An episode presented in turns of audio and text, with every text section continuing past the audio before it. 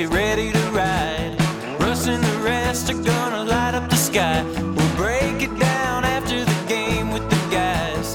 Hometown heroes with their own sports bar. The best coverage in Denver, don't go too far. Just turn on D N V R. We are D N V R. Bye-bye. Randy Gregory. Breaking news coming down this morning. The Broncos have released Randy Gregory, and we are going to break it down on the D N V R Broncos podcast. I'm joined by Alexis Perry, Todd Davis, and I am Zach Stevens. All right, let's just jump right into it. What was your initial reaction when you saw that Randy Gregory was released, Todd? I thought it was good for the overall team. Um, I felt like Randy... his effort wasn't there, at least from the outside looking in. He wasn't a guy that was putting forth a lot of effort and really wasn't putting forth a lot of plays or game-changing plays, and that's why they brought him here and paid him, was going to pay him almost seventy million dollars um, to do so. So I think it's good for the team. I think it shows the young guys that even if you have a starter in front of you or a guy that we paid a lot of money, if you come and make plays like Nik Bonitto, um, you know, we'll, we'll move the guy in front of you to get you on the field more. So I think it's a good – Um, thing for the team to see. And I think overall guys will play better because of it. Yeah, I think it sends a really strong message to a fairly young roster. You know, you have guys who are up and coming who know that they can make an impact if given the opportunity. And I think now Nik Bonitto and Jonathan Cooper, these are guys, you know, with, of course, Baron Browning on his way back, Frank Clark as well. You know, these are guys who can really start to gel um, and not kind of worry about that fifth guy and, and where he plays into all of this. Yeah, it makes a lot of sense, doesn't it? For a, for both for a lot of reasons that you guys mentioned. Um, one, Randy Gregory was trending in the wrong direction yeah. from the moment he signed his contract. Even before he signed his contract, this was a guy that availability issues for mm-hmm. a various uh, number of reasons were a concern. When the Broncos signed him, do you remember there was a little delay, about a forty-eight hour delay from when reports were out that the Broncos were signing him to when the team actually announced? And uh, that was a little weird. Typically, the team follows within like an hour mm-hmm. of the, the news leaking. And we found out at least what George Payton and the Broncos told us was, oh, it's there were weather issues. There were no weather issues in Denver mm-hmm. or in Texas where Gregory was. So it was like, huh, that's weird. Then we find out a couple of days later that, oh, Randy Gregory actually has to get surgery. Mm. And uh, that is kind of what delayed the process initially.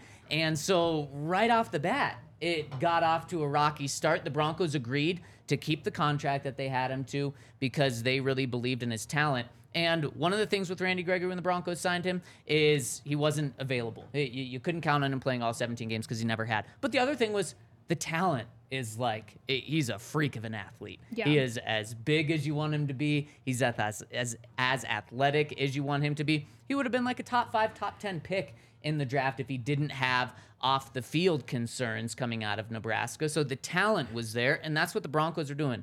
They were banking on talent. However, when you talk about availability concerns, yeah. that's what popped up. It's hard to show the talent when you're only playing ten games out of a possible, what, twenty-one? Yep. That's, it's really hard to highlight that. It, that's exactly it. Last year, he played in six games. This year, he was healthy for the first four yeah. games of the season, but the production didn't follow. We're talking about half a sack this season for Randy Gregory, um, and we're talking about a guy that played ten games, three total sacks, two forced fumbles, four tackles for a loss, and nine quarterback hits in a guy who got a five-year, seventy million dollars contract. So why it makes sense is his production and value and place on the team was going down. We saw it on Sunday. Mm-hmm. He was benched for Nik Bonitto, for yep. a young guy. Um, and then also, what have we heard Sean Payton say all offseason? It doesn't matter how you got here, yep. where you're drafted, how much money you're making, I'm going to play the best player. And we haven't seen a big movement toward that yet with Sean Payton yet. Now Marvin Mims, have. a guy that's not getting paid a ton, uh, still only getting twenty-five percent of those reps. Like Lexa said, Now we have, this is the biggest message that Sean Payton uh, has sent, and I do think it does send a big message to the rest of the team. Yeah, I can't I can't lie. I'm kind of jealous of that contract. Um, because he wasn't healthy, getting all that money. Oof. I worked really hard, and I had to be healthy, and I had to be on point. Didn't get nearly that much. Um, got paid, but, you know, he definitely got a big paycheck for really not producing and hadn't really produced a lot up until then. Um, it sucks to see guys go. I never want to see a guy sitting at home yeah. uh, when he wants to play football. But I think just for this team and where they were and where they're trying to get to, I think it was the necessary move, the right move. And now we have to start talking about uh, George Payton's decisions in free agency. Like, I don't know really who has really panned out yet. I think Russ is looking better, but besides that, I think a lot of things for free agent signings are still up in the air. Oh, it's it's not looking good for George Payton. And so there's two ways to look at this for George Payton. One is, what an awful signing. And we can just stack it on top of other moves, which I'm sure we'll get to in the next few weeks, of just how tough it's been for George Payton getting here, drafting and signing free agents. But this is an awful move for George Payton. Now, you do give the Broncos some credit for saying, we realize this is an awful move, and mm-hmm. we're just going to clean our hands right away. But I think there's another reason why the Broncos, why Sean Payton didn't have any reason or a- a- any uh, issue making this move.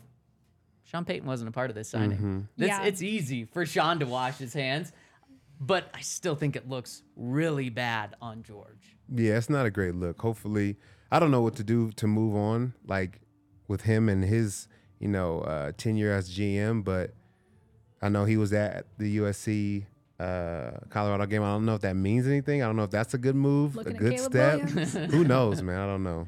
Is there a seat right now in the N F L in a front office that's hotter than George Payton's?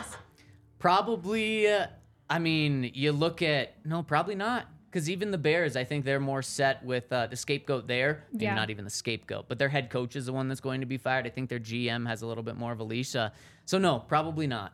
Yeah, this move with Randy Gregory, and we were kind of talking about it before the show, it's interesting because when you're talking about the productivity of Randy Gregory, it wasn't there so much before the five-year, seventy million dollars mm-hmm. contract. So what I'm trying to figure out is just what the thought process was of why you would lock in a guy who'd had availability issues um, when you kind of know that he's he's not going to be there for you day in and day out. So I, I just, it puts a big fat question mark on why was this move even made? Do I think that they should have paid Randy Gregory in general? Yeah. Like I think his potential was worth money, mm-hmm. but a five year, seventy million dollars contract, that's, that's a lot of money. Yeah, it is. Now twenty-eight million guaranteed. Yeah, exactly. And typically in a five year deal, you're guaranteeing three years. The Broncos only had to guarantee two years because of that availability yeah. uh, um, question with Randy. But you look at what the Broncos are left with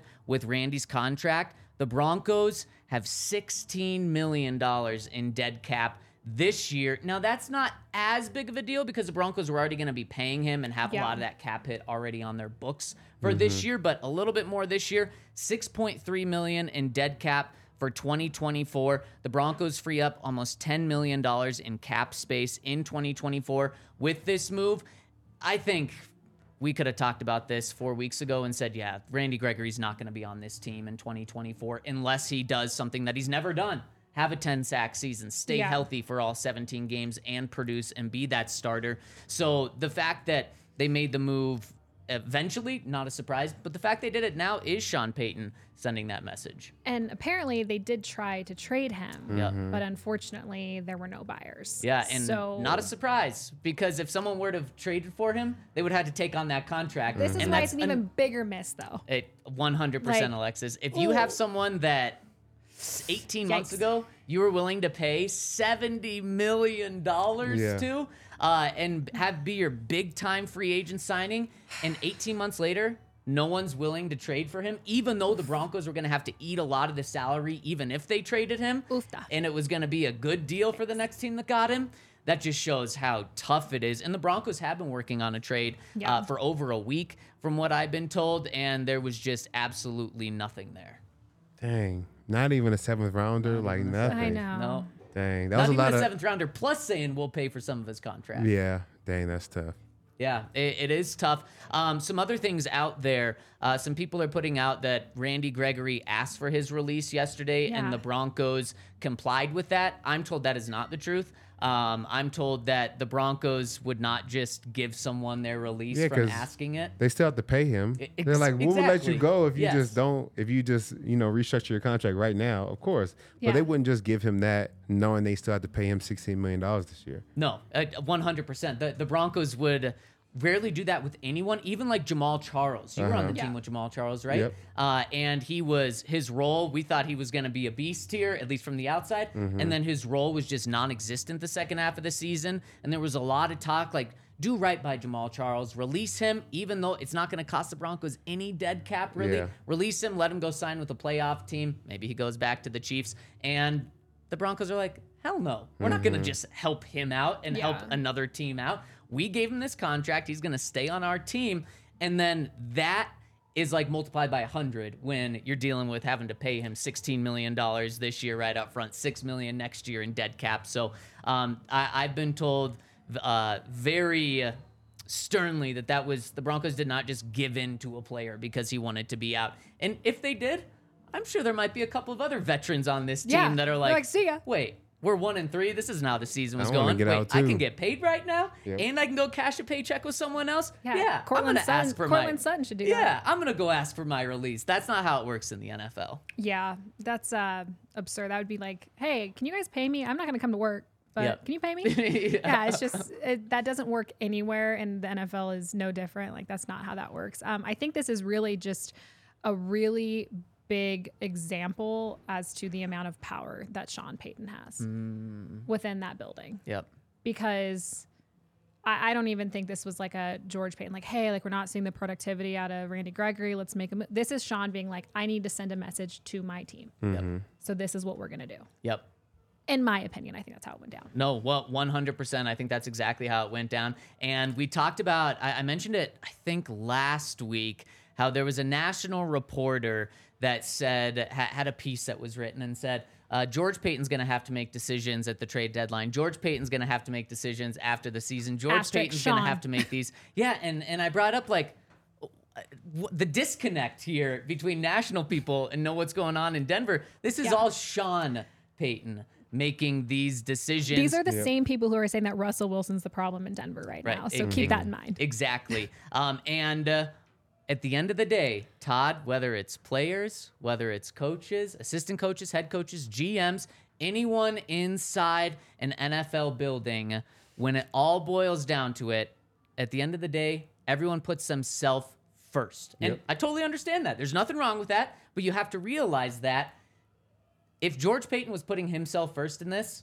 he does not cut Randy Gregory right mm-hmm. now. Randy mm-hmm. Gregory becomes yep. a depth piece for the rest of the season. Yep. Then they move on from him after. So maybe props to George Payton for making this move, but I think it's more so we know who the boss is, and that's Sean. Yeah, I mean, I think we kind of understood the dynamic and how it shifted when uh, Mister Penner was in uh, that press conference, you yeah. know, really to start the season. You kind of s- saw a shift there and kind of went from, you know, George Payton will be making all the calls to, you know, he'll help us, help us make the call. So yeah. he kind of, you know, t- tipped his hat and showed us that it was kind of no longer George Payton's, you know, democracy show. Or I don't know what you want yep. to call it, but it wasn't his show anymore. Um, and I think it's a Sean Payton show. Um, I don't think he'll be the G M and head coach like Bill Belichick, but he's going to have a say in anything the team does from here on out. The Will Lutz signing is what really oh, said yeah. it. Yeah. Yep. Yeah, that's when we knew. Yep. And speaking of the Will Lutz signing, the Broncos had to sign Will Lutz because they moved on from Brandon uh, Uh, Brandon McManus. Mm-hmm. That was Sean coming in and, sure. and saying like, no, no, no, we're going to do this my way. I don't need my N F L P A guy up that, in my That's it. That's business. Exactly it. Um, this kind of follows that same direction. Mm-hmm. Sean's saying, nope, we're done with you, and I don't care what it's going to cost, what it's going to look like. We're moving on, sending that message. And speaking of moving on, the Broncos have to move on without Randy Gregory this week as their season's still alive, but they have to get a win against the Jets. Let's break into how Jonathan Cooper and Nik Bonitto are going to do in these roles now and how the Broncos beat the Jets after I tell you about our friends over at Breckenridge Brewery. We got some Broncos Country Pale Ale on our set right now, and they are going to be yeah, flowing we do. This weekend. Broncos Jets, you're going to want some for this weekend. And you're going to need to pick up a twelve-pack, maybe an eighteen-pack, because game on Sunday, then game on Thursday following right after. So head to, to any liquor store and you can get some Breck Brew. Or if you want to find exactly where to get Breck Brew, go to breck brew dot com and look at their beer locator at the top of their website, where it'll tell you where you can get every single beer of theirs. So check it out. It's the official beer of D N V R. And I love the fall, but it definitely tells me that winter is coming. And if winter is coming, that means the weather is coming. And you need to make sure that you have a great roof over your head. So go check out our friends at Red Hawk Roofing. Denver's best roofers have joined the D N V R team. They have only quality materials. They have decades of experience, twenty-four hour availability, quick response time, huge D N V R supporters, so you know we love that. If you're looking for a new roof over your home or business, be sure to check out Red Hawk Roofing at red hawk roofing dot com and tell them that D N V R sent you.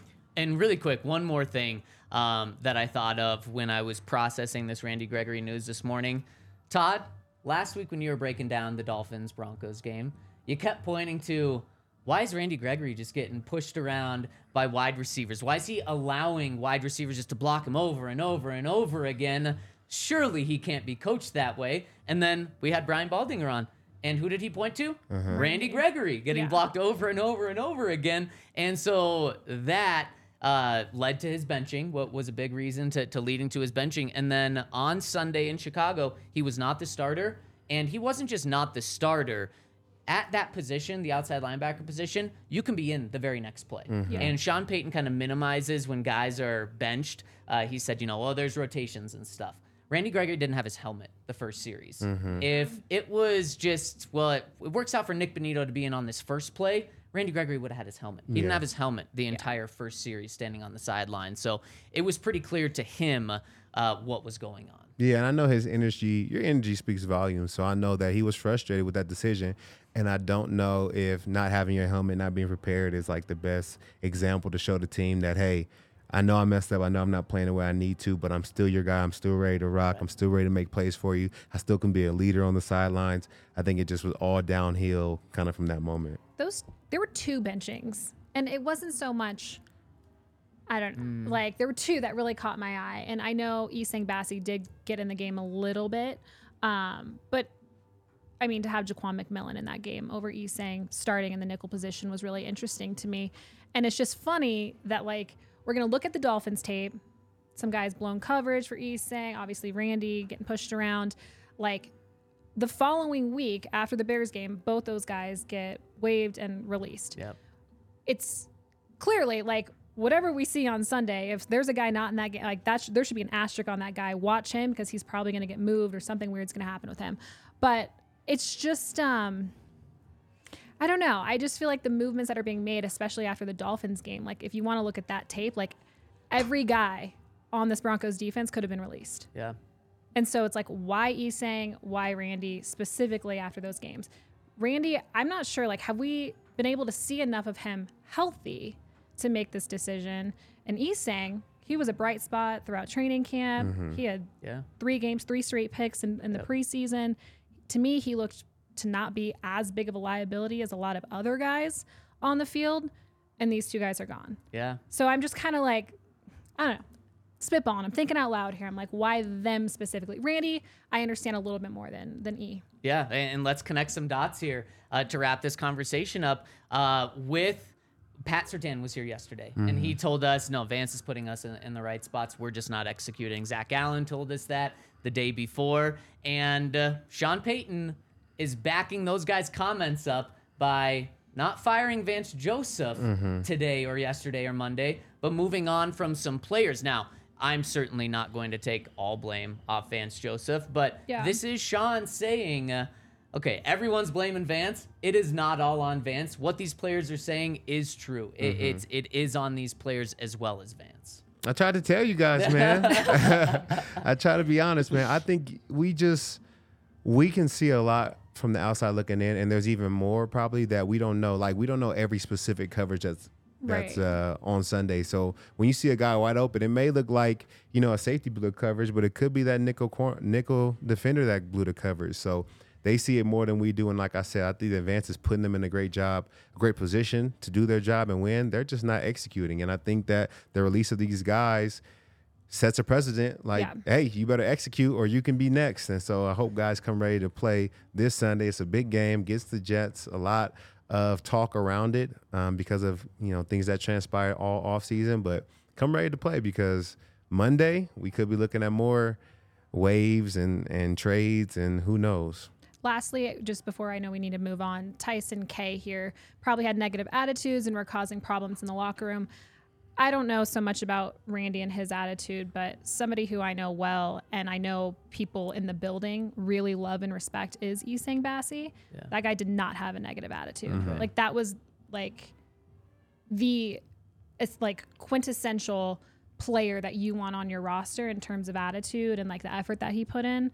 That was a guy who could not have had a better attitude. And I know Christian Parker, the the defensive backs coach, is, is going to miss having a guy like that in his room because he was, yeah, everything to that room. one hundred percent. And one more thing, uh, news coming down right now that the Broncos are oh, activating geez. Baron Browning off the P U P list.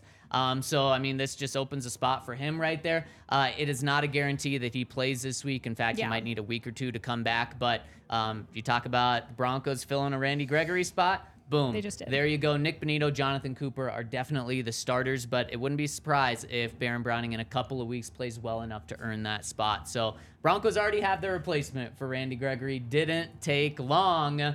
And we can't take long talking about this Jets-Broncos game because, man, this is going to be juicy. And before we dive into the juice of this game, let's talk about how the Broncos win this game and jump into Whiteboard Wednesday here and talk about the keys for the Broncos getting a dub against the Jets. First key for the Broncos whiteboard is deck the hall. And I'm talking about Breece Hall. Speaking of news coming out, The yep. Jets said this morning that there are going to be no limitations for Breece Hall anymore. So the Broncos are going to get a full dose of Breece Hall, especially because Dalvin Cook is no good. He's averaging two and a half yards per carry. So they want to give Breece Hall, especially with Zach Wilson as their quarterback, at the ball as much as possible.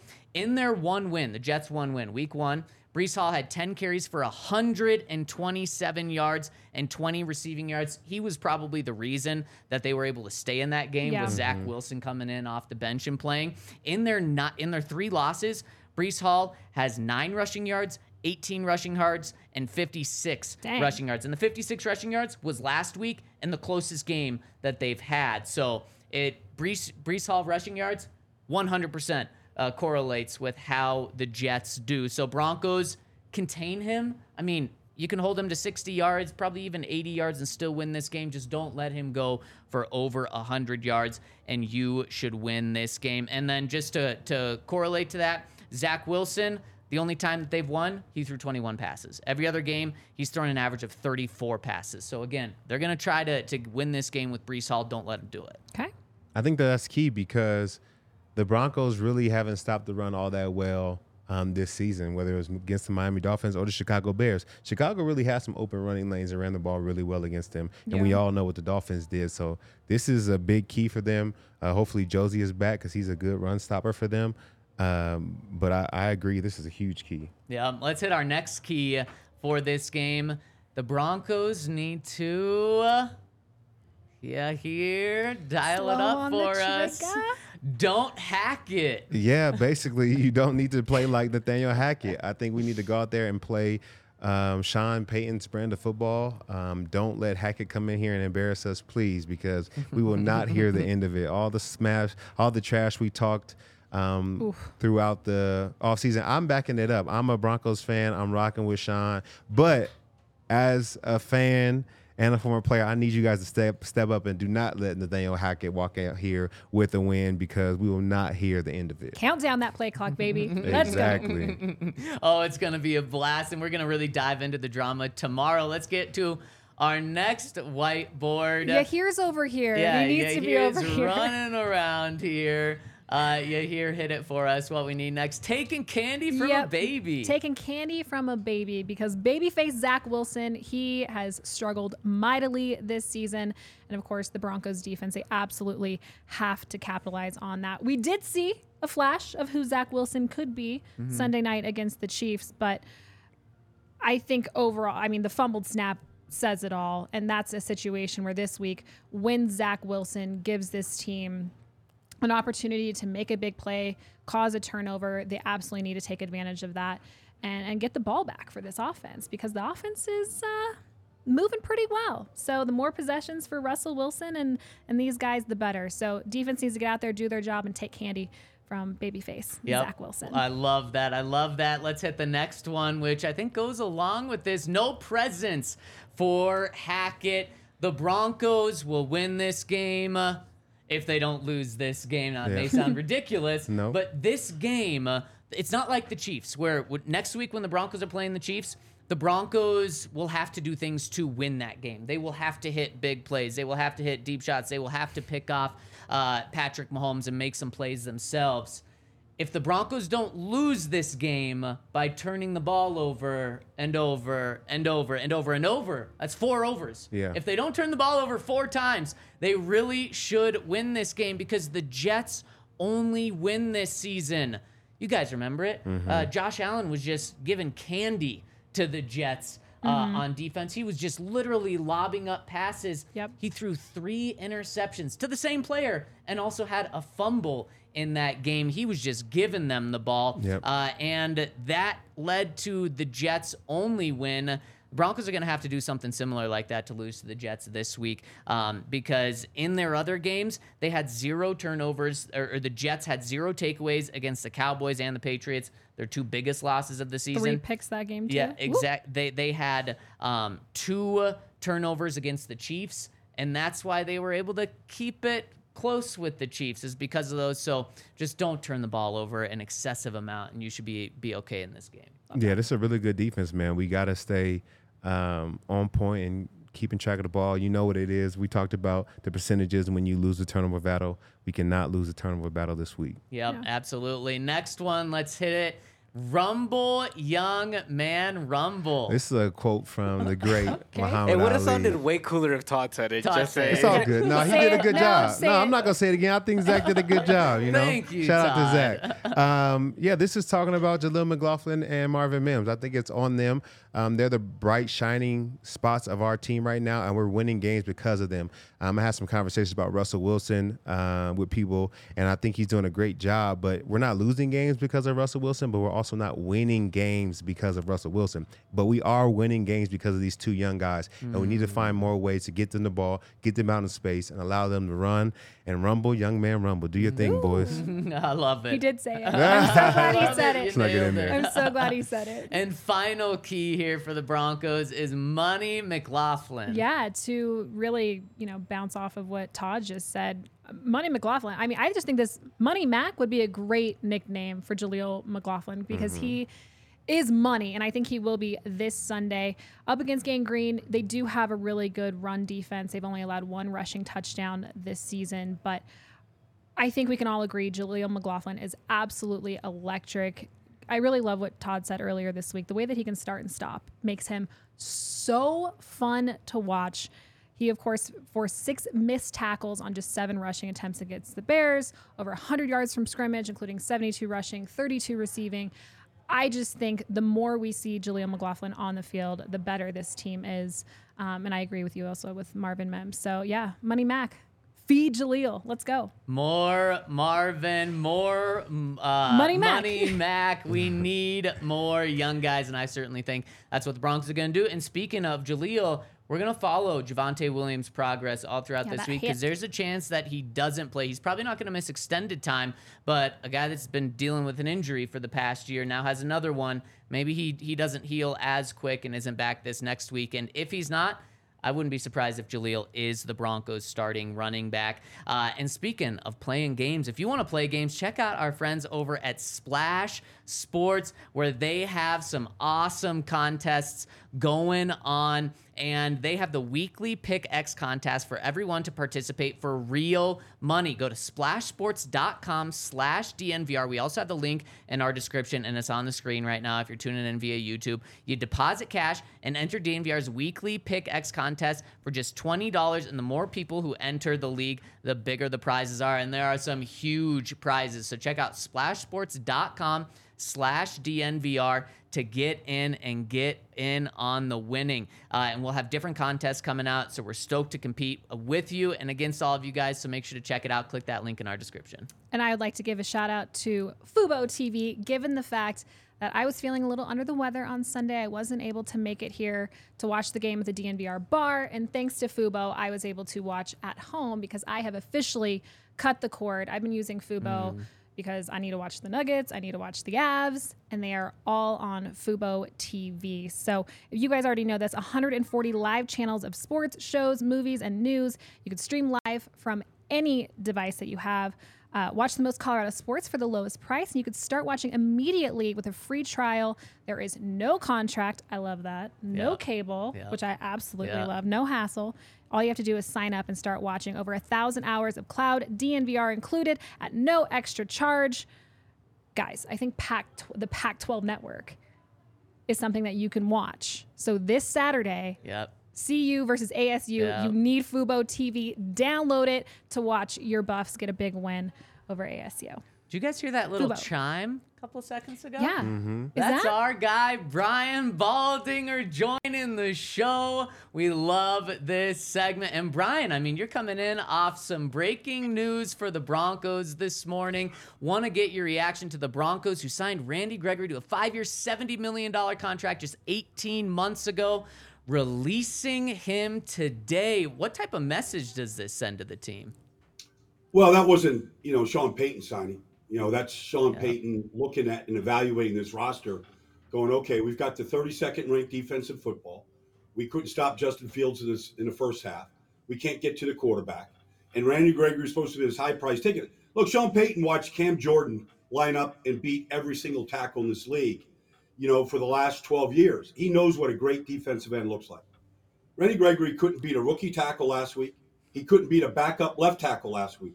You go back to the week before against Miami. Austin Jackson is an average right tackle in this business. He gets covered up because the coach is really smart. He couldn't beat any of those guys. So if you're not winning and you're not producing and you're from another regime, you send the message. Like, it could be the next, you know, the next person from the former regime, right? That isn't producing. Like, he'll show him the door. Sean Payton has no problem cutting ties with players that just don't fit what he's looking for. I love that. I feel like that's exactly what Sean needs to do. Cut everybody who's not working out to your scheme. um, I saw that your breakdown of Jaleel McLaughlin's uh, touchdown, his screen. Um, I thought it was very insightful, and I love the way that you brought up, uh, pointed out Quinn Meinerz. You know, the offensive line, I feel like, played much better that game and was able to get out and block people in space for the running backs to create uh, more offense. I wanted you to just talk a little bit about what you saw from the offensive line and how much better they looked last week as opposed to other weeks. Well, I mean, honestly, um, the only worst defense compared to Denver's at this point, and in large part because of what happened in Miami or Chicago. I mean, Chicago, like, they made no sense what they were doing. Now, they blitzed a lot last week because the week before against Kansas City, they just sat there in these zones and Pat Mahomes just cut them up. So they blitzed a lot more. They played a lot harder. They did a little few things schematically. But, look, I, I've been watching Jaleel since training camp, honestly. And sometimes training camp, you can be fooled. You can't. You can go, okay, it's preseason. Who's out there? Who's he beat? But you, you can't deny his foot quickness and his vision. And, you know, not everybody could catch a little three-count screen and take it to the house. You know, I'm, Christian McCaffrey could do it. Not everybody can do it. And he did that. And then he made a number of runs. Like, he he looked like the only explosive player they had for the first three quarters of that game. And that's not to knock Samaje or anybody else. Yeah. Like, he just looks like he needs more touches. But the screen, like, that's a great finish. It's a great finish. You're out there. Quinn did a good job getting out front, you know, getting downfield, you know. He ran right behind Highway seventy-seven right there. That was a nice, nice play. Yeah, you know, I think from the fan perspective here in Denver, after that game, obviously we're high on Jaleel McLaughlin. We're high on Marvin Mims. But here in Denver, we're feeling some lows. Like, okay, we wanted to win that game, but they didn't look good in the first half and X Y Z. From the national perspective, like, what is the reaction to the Broncos beating the Bears? Because here in Denver, and Sean Payton's reaction was like, who cares? We we should have beat them by a lot more, and we should be a better team overall. I mean, that's kind of it. I mean, it's, I mean, honestly, but like, there's nothing like getting on a plane ride and going home with the win. Yeah. I don't, you know, like you put up seventeen points in the fourth quarter. You, you, you know, I mean, you can look at it a lot of ways. Like, how do we, how were we down? You know, what was it, twenty-eight seven, whatever it was. Like, how were we down like that? But we came back. So, you know, and you did it with a lot of young guys and been yeah. doing it with young guys. You know, maybe that's the future. You know, Marvin Mims been doing it now two weeks in a row. Uh, Jaleel got his big opportunity last week, and he produced. Like, I don't know. Like, I, I think sh- those kids have opened Sean Payton's eyes, period. And I think you're going to see a lot more of them. Um, so, look, it's it's a win. You know, they're not the worst team in the league. Uh, after they probably felt that way on the ride home from, uh, you know, from Miami. But that's uh, that's a good feeling, winning that game. Yeah, and this next game coming up for the Broncos has all the juice uh, for off-field reasons. Broncos, Jets playing. I know you're close to the Jets organization. Uh, what what's this game like for Nathaniel Hackett and the Jets? Because Sean Payton in training camp not only called out Nathaniel Hackett, but he also called out the Jets organization for doing hard knocks, even though that wasn't their choice to do. They were forced on that. But uh, what, what, what's what's the vibe for the Jets going into this game? Well, it's motivation. It, it's straight motivation, you know. And look, they, they need a win. They've lost three in a row. They had a chance to beat the world champions last week. They couldn't finish it. Um, they looked better last week than they did the week before against the Patriots. So, you know, I mean, I think they're, they're going to start the same offensive line for the third week in a row for probably the first time in years. You know, so like they, the quarterback made some plays that hadn't that he hadn't made, and he outside of the fumble took care of the ball. Look. What Sean said, he said, and they can use it any way they want. It, it really isn't going to matter until you get on the field. And nobody's going to play harder because Sean Payton said something about their offense coordinator. You know, and so it's really about preparation this week. I mean, the Jets beat them last year. Um, you know, it came down to final throws, and Sauce Gardner was just better than Cortland Sutton. You know, at the very end of that game, I'm sure everybody's watching those plays all over again. And it might come down to those kind of throws at the end this year, this year with Russell Wilson and Marvin Mims or Cortland, whoever. Mm. So, or Brandon Johnson, whoever it might be. So I, I think, you know, it'll get talked about. It's, you know, the N F L is awesome at, they don't have to write any storylines. They create themselves. This got started back in July. That's fine. Um, I've talked to Nathaniel Hackett about it. One day he'll come clean about his experience in Denver, but it's not the time. It's not the place. And so it wasn't just his doing. It was, you know, it was an entire organization failure last year. Sean's got to clean it up. And I'm sure that was part of it, part of him saying that. It's time to clean this mess up. You can't put it on the doorstep of Nathaniel Hackett. But, you know, like everyone's going to talk about it. Those sound bites we played all week long, all the pregame shows on Sunday. But at the end of the day, the players got to kind of block it all out. And they got to find out both teams desperately need a win and feel like they can win the game. Yeah, I think this is a great matchup for the Broncos right now. You know, it's a really good defense that they're going up against, against the offense that's, you know, trying to put things together and um, looking better week in and week out. Uh, you talked about Cortland and Sauce. I think this is a huge matchup, not only for the team, but for Cortland. I think this is a way for him to show that he can be an elite uh, wide receiver in the N F L and really be able to make plays. Are there any other matchups in this game that you're excited to see and guys that you really feel like need to compete in order to help their team win? Well, you know, the Jets, are, you know, Jets and really all the, the best defenses in the N F L right now. And, I mean, it's in, in light of, you know, Randy Gregory, you know, getting shown the door today. Honestly, the, the best defenses are all built around a front four and where all the resources go there. And the Jets have spent the last two number one draft picks on defensive ends, free agencies, you know, uh, Carl Lawson, uh, Quinnen Williams just got a one hundred million dollars contract this year. I mean, all the resources are in their front. And so if if you ask me what's the ma- next matchup, I go, you got to handle Quinnen Williams. I mean, Chris Jones can do it. Aaron Donald can do it. Quinnen Williams can do it. Jeffrey Simmons. There's six guys in this league that can literally dominate a game from the interior. And so if you don't, if you allow yourself to be one-on-one, if Cushenberry or Quinn or like you pick a guy, if they're one-on-one with Quinnen Williams, it's a handful. Not many guys can handle him. He's powerful. He's slippery. And he plays hard, and he's sick of losing. So that, that'd be one matchup for sure. And then, like, whoever, whether they put Surtain on Garrett Wilson, like, I don't know if he'll travel, but Garrett's their best offensive player. And so the ball's going to him. Third down, red zone, they need a touchdown. uh, go balls, you're going to Garrett. Like, he's an elite, elite player. But so is Surtain. So maybe this is a week where you see that kind of a matchup. I mean, I'd pay StubHub, you know, inflated prices to go watch that matchup. You know, speaking of Garrett Wilson and the Jets offense, uh, Zach Wilson, he's obviously coming off a great game. He went, what was it, twenty-eight of thirty-nine, two forty-five yards, two touchdowns in a game which many people are saying, you know, the Jets were absolutely robbed in that game. Did Zach Wilson finally hit his stride with Nathaniel Hackett, or was that just kind of an outlier because, you know, the, the Chiefs' minds are just flooded with Taylor Swift songs right now? I don't think the defense is thinking about, uh, you know, what Taylor Swift's doing up in her box. Um, that's a great, like I thought, honestly, I thought the Chiefs were the best defense in football going into that game. For sure. Now, they're still very good. I mean, there's, their, their two corners can run with anybody. They're, they're built well, and they got a great coordinator. I mean, the guy's won three Super Bowls now as a defensive coordinator, but um, Steve Spagnuolo. But I think that you have to I, I, I think Zach Wilson, you all he had to do is look at his teammates at the end of that game. Like, you know, if anybody thought that this locker room was splintered in New York and the players are like, Give, go trade for Kirk Cousins, do something crazy. Right. Like, the players had his back. And that can only build confidence with him. And be honest with you, I like Nate Hackett, Nathaniel Hackett. I don't, you know, whatever happened in Denver happened, but I like him. I've known him a long time.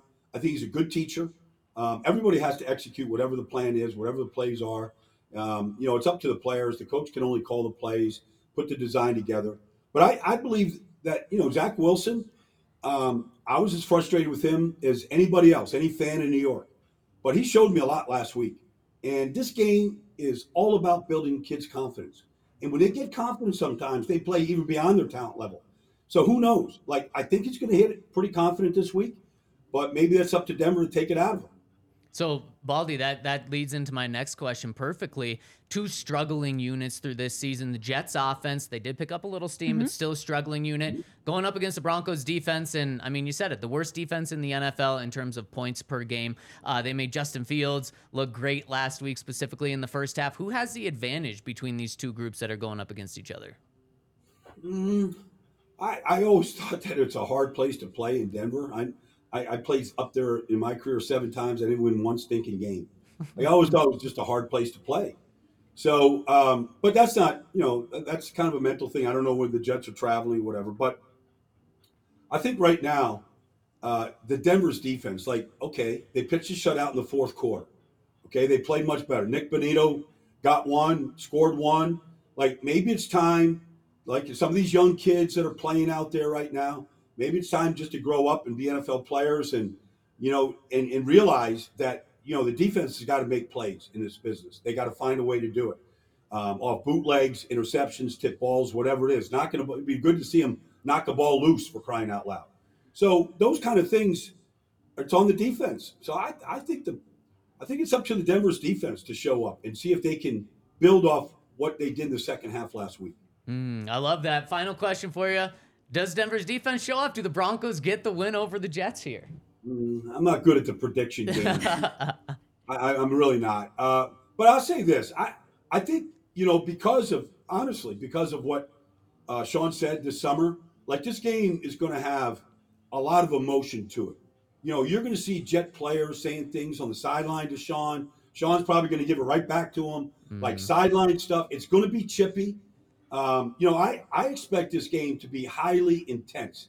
It's not going to be two one and three teams um, going out. I think it's going to be played at a much higher intensity level. And so usually in those kind of games, it's who can actually stay calm in the storm mm. of all that that comes out to be the winner. Mm, I love it. I love it. We're looking forward to this game. We're looking forward to talking to you next week when the Broncos have a short week playing the Chiefs. Thanks so much for your awesome insight, Brian. Don't don't ask me, like, how many games in a row the Broncos have lost to the Chiefs, all right? I don't want to say that. We've lost count. Oh, we know. Yeah. We know all we'll too well. All right. Yeah. All Thanks, right, Baldy. Oh, man, awesome insight. I mean, we get some Jaleel McLaughlin, Christian McCaffrey I know. comparisons. Mm-hmm. Great answers More and insight from our guy, Brian Baldinger. And let's, speaking of great insight, let's talk to our listeners after I tell you about our friends over at DraftKings Sportsbook. Use the code D N V R over at DraftKings Sportsbook to get two hundred dollars in bonus bets instantly when you place a five dollar bet over at DraftKings Sportsbook after you use the code D N V R when you sign up. DraftKings is giving you two hundred dollars in bonus bets. Now's a great time to do it. College football all day Saturday, N F L all day Sunday. And uh, you can start this. You can get those bets by betting on the Commanders and Bears tomorrow. What a terrible Thursday night football game. In fact, I think it's the second year in a row that we've got Commanders-Bears on Thursday night football. So have we moved into that point of the season where now they're just putting bad games on Thursday night football? I, I mean, the no, because then I was going to say, um, then we should have been on Thursday night football last week because Broncos and Bears was about as no, bad as it was going to be. But yeah. Maybe. Yeah, maybe. maybe. So you can get two hundred dollars in bonus bets by betting on that game. So go to the draft, uh, the app store, download the top-rated DraftKings Sportsbook app now, and use that code D N V R. And if you have a gambling problem, call one eight hundred or visit w w w dot one eight hundred gambler dot net. In New York, call eight seven seven eight hope New York or text HOPE N Y. In Connecticut, help is available for problem gambling. Call eight eight eight seven eight nine seven seven seven or visit c c p g dot org. Please play responsibly. On behalf of Boot Hill Casino and Resort in Kansas, licensee partner Golden Nugget, Lake Charles, Louisiana, twenty-one plus age varies by jurisdiction. Void in Ontario. See sportsbook.draftkings.com slash football terms for eligibility terms and responsibly gamble resources. Bonus bets expire after seven days after issuance. Eligibility and deposit restrictions apply. It's always my favorite Oof. part of the pod when you rattle those I made off. it through. And we made it through to the comment section. Yeah, here, do we have any super chats we need to get to?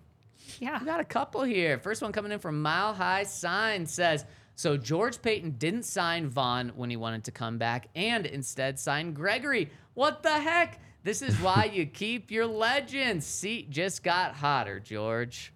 I think there's no doubt about the seat getting hotter and hotter. And Alexis, I think you asked the right question. Does George have the hottest seat in terms of front office people? Yeah, I, th- I think he might at this point.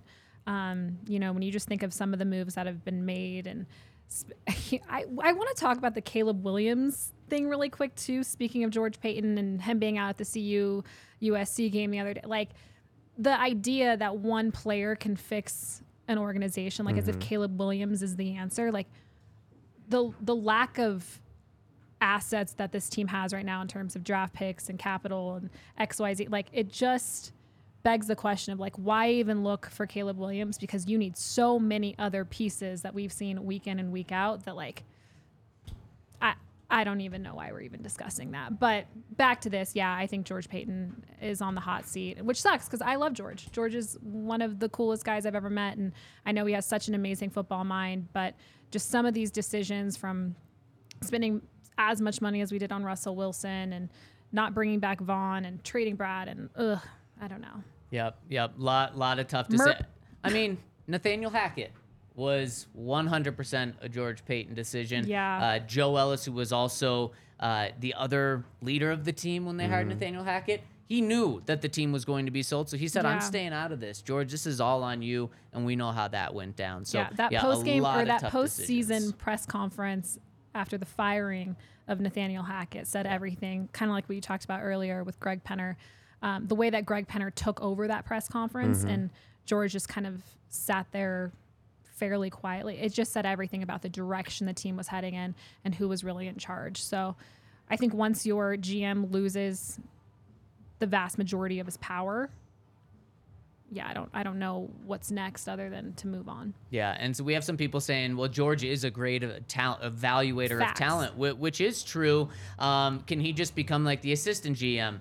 No, that's not how it works. When no. you are fired, you're fired. You're, fired. You're, yeah. you're not. You're not demoted. I don't know if I've ever seen it happen, uh, and that's just not how it works. We in almost the N F L. Saw it a little bit with Fangio possibly coming back this year. Yeah, yeah, but even he left though. But he left. Yeah, yeah, yeah. And then coming back, that would have been. I mean, we've seen it with V J. Yeah, exactly, exactly. How do you guys like that? Yeah, and people don't like it a lot. And uh, last super chat coming in from the Blind Swordsman says, Frank Clark should be next so he can be a Swiftie. Uh, I'll tell you what, this is not uh, if this season or certain players continue to play the way they're playing, this won't be the last move that the Broncos made. Sean Payton isn't just um, going to make one move and then be like, nope, I've sent a message. He's not afraid to continue to make moves. And I think Frank Clark is someone that you can point to and say, maybe that's a guy, because the Broncos also have Jonathan Nkum on the team right now, who is a young outside linebacker.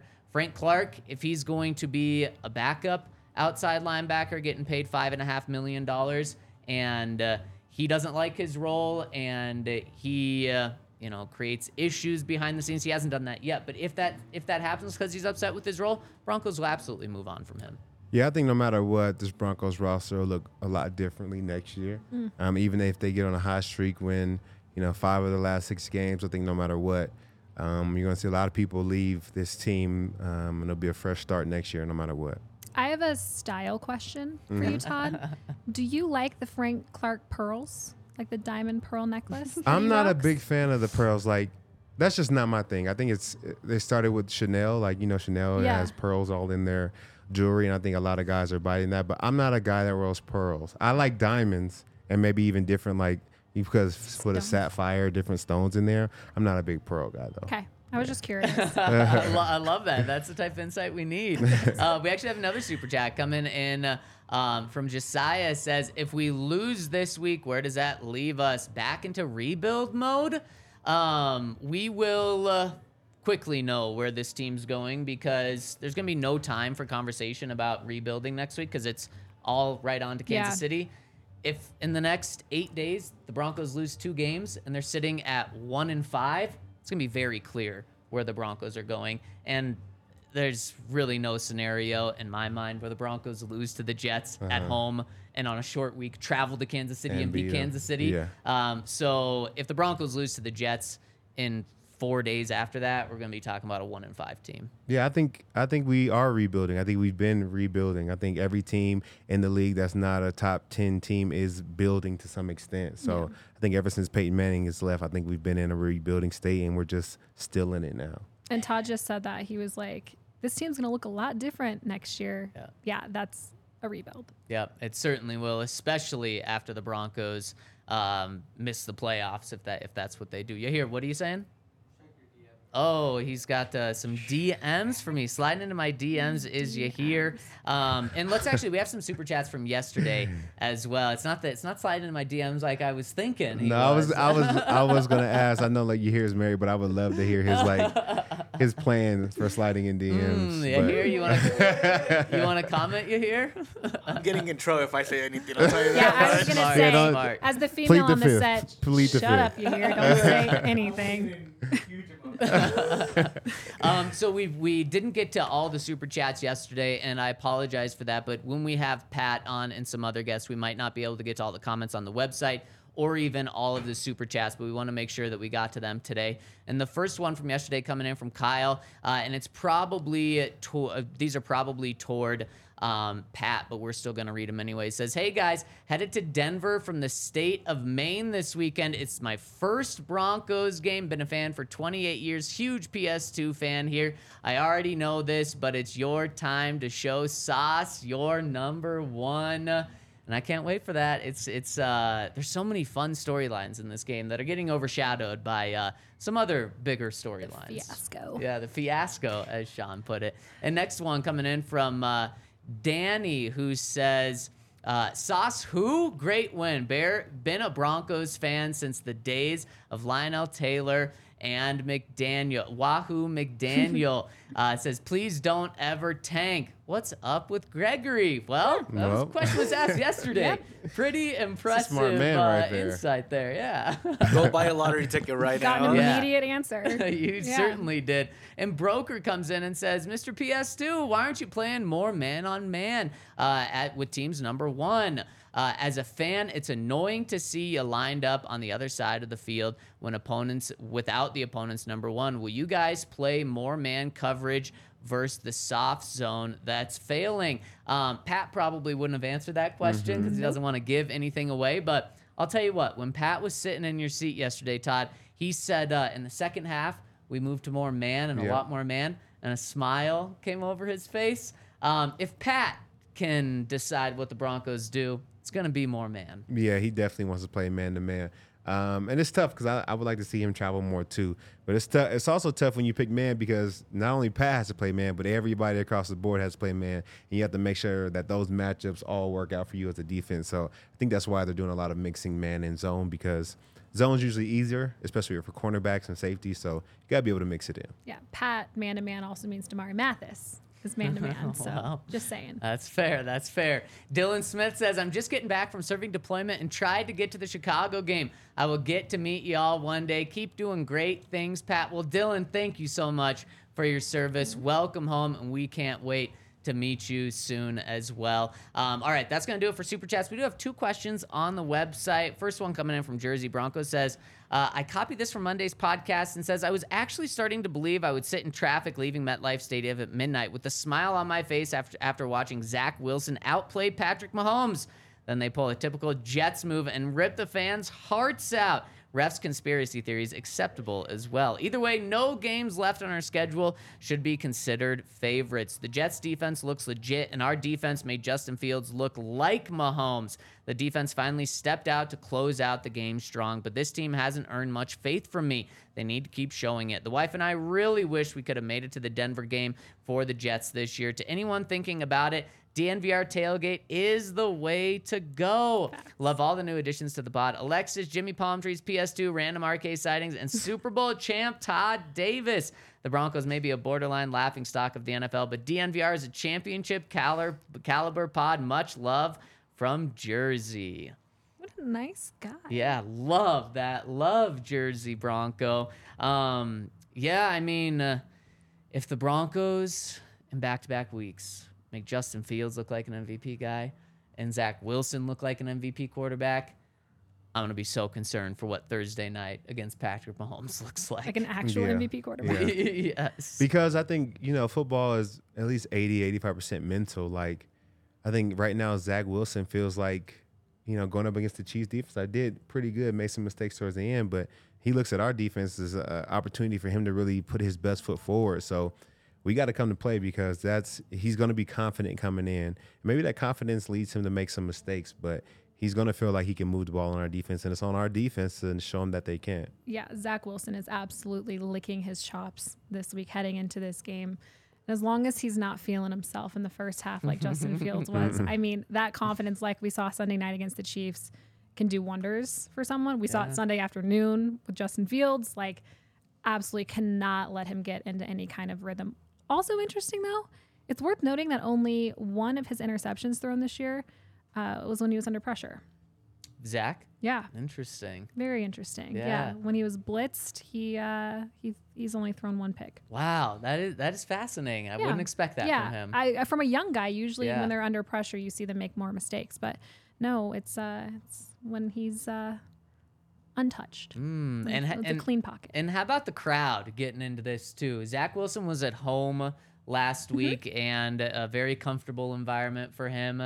Now, put the pressure on him. The mm-hmm. crowd, get loud, be yeah. behind that defense. As Brian said, uh, and, and Todd, you know from playing here so many times, this is a tough place to play, especially when the crowd is in it. Unfortunately, we just haven't seen the crowd that into it, and that's not the crowd's fault. It's because the the, the uh, Broncos haven't been showing up for a while. But this is a game that I think has a lot of juice, and I do think the crowd's going to bring it.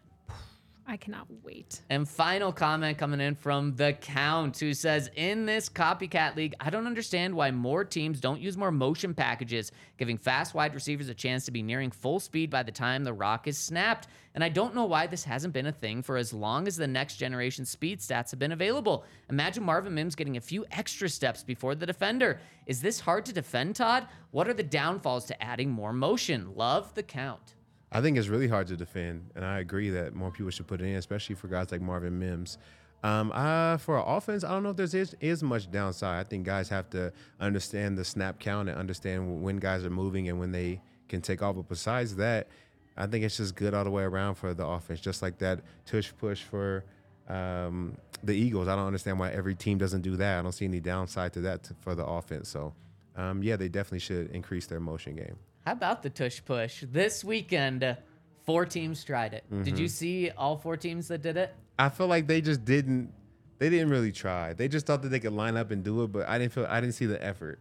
It yeah, it looked completely different. It, yeah. it did not look like they were just copying the Eagles exactly. It looked like they were trying to, uh-huh. but they didn't practice it enough because only the Eagles were successful hmm. in the tush push. Um, and when they do it, it just looks so good. Mm-hmm. It looks so unstoppable. It's like, why doesn't every team do it? Well, the other three teams weren't as good, but I, I would like to see the Broncos try it yeah. once. Um, and that's just that's just all about leverage. Uh, and want to. And effort, and, yeah, absolutely. And, and this Broncos offensive line, uh, they might not be that good at pass protection, but they're here to be good in the run game yep. and getting that initial push and getting low. So I'd love to see Ben Powers and, and Quinn Meinerz show the power that they have up front and try that with Russ. Yeah. I mean, like, I'm team... Tush push, so let's go.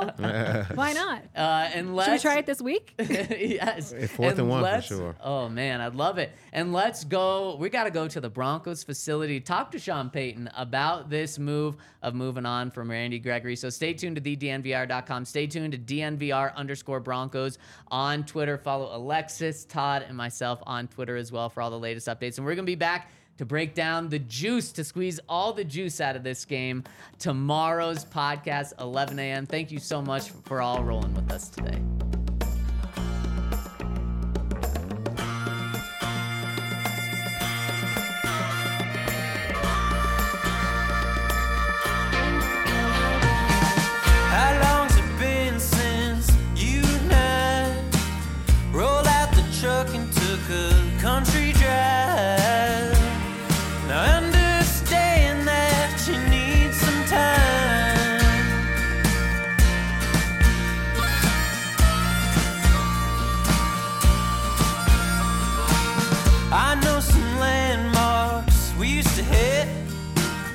Flying cotton would stick to your lips. Now I know those lips ain't mine. They haven't been in a long, long time. I'd like to patch it up. I wanna change your mind.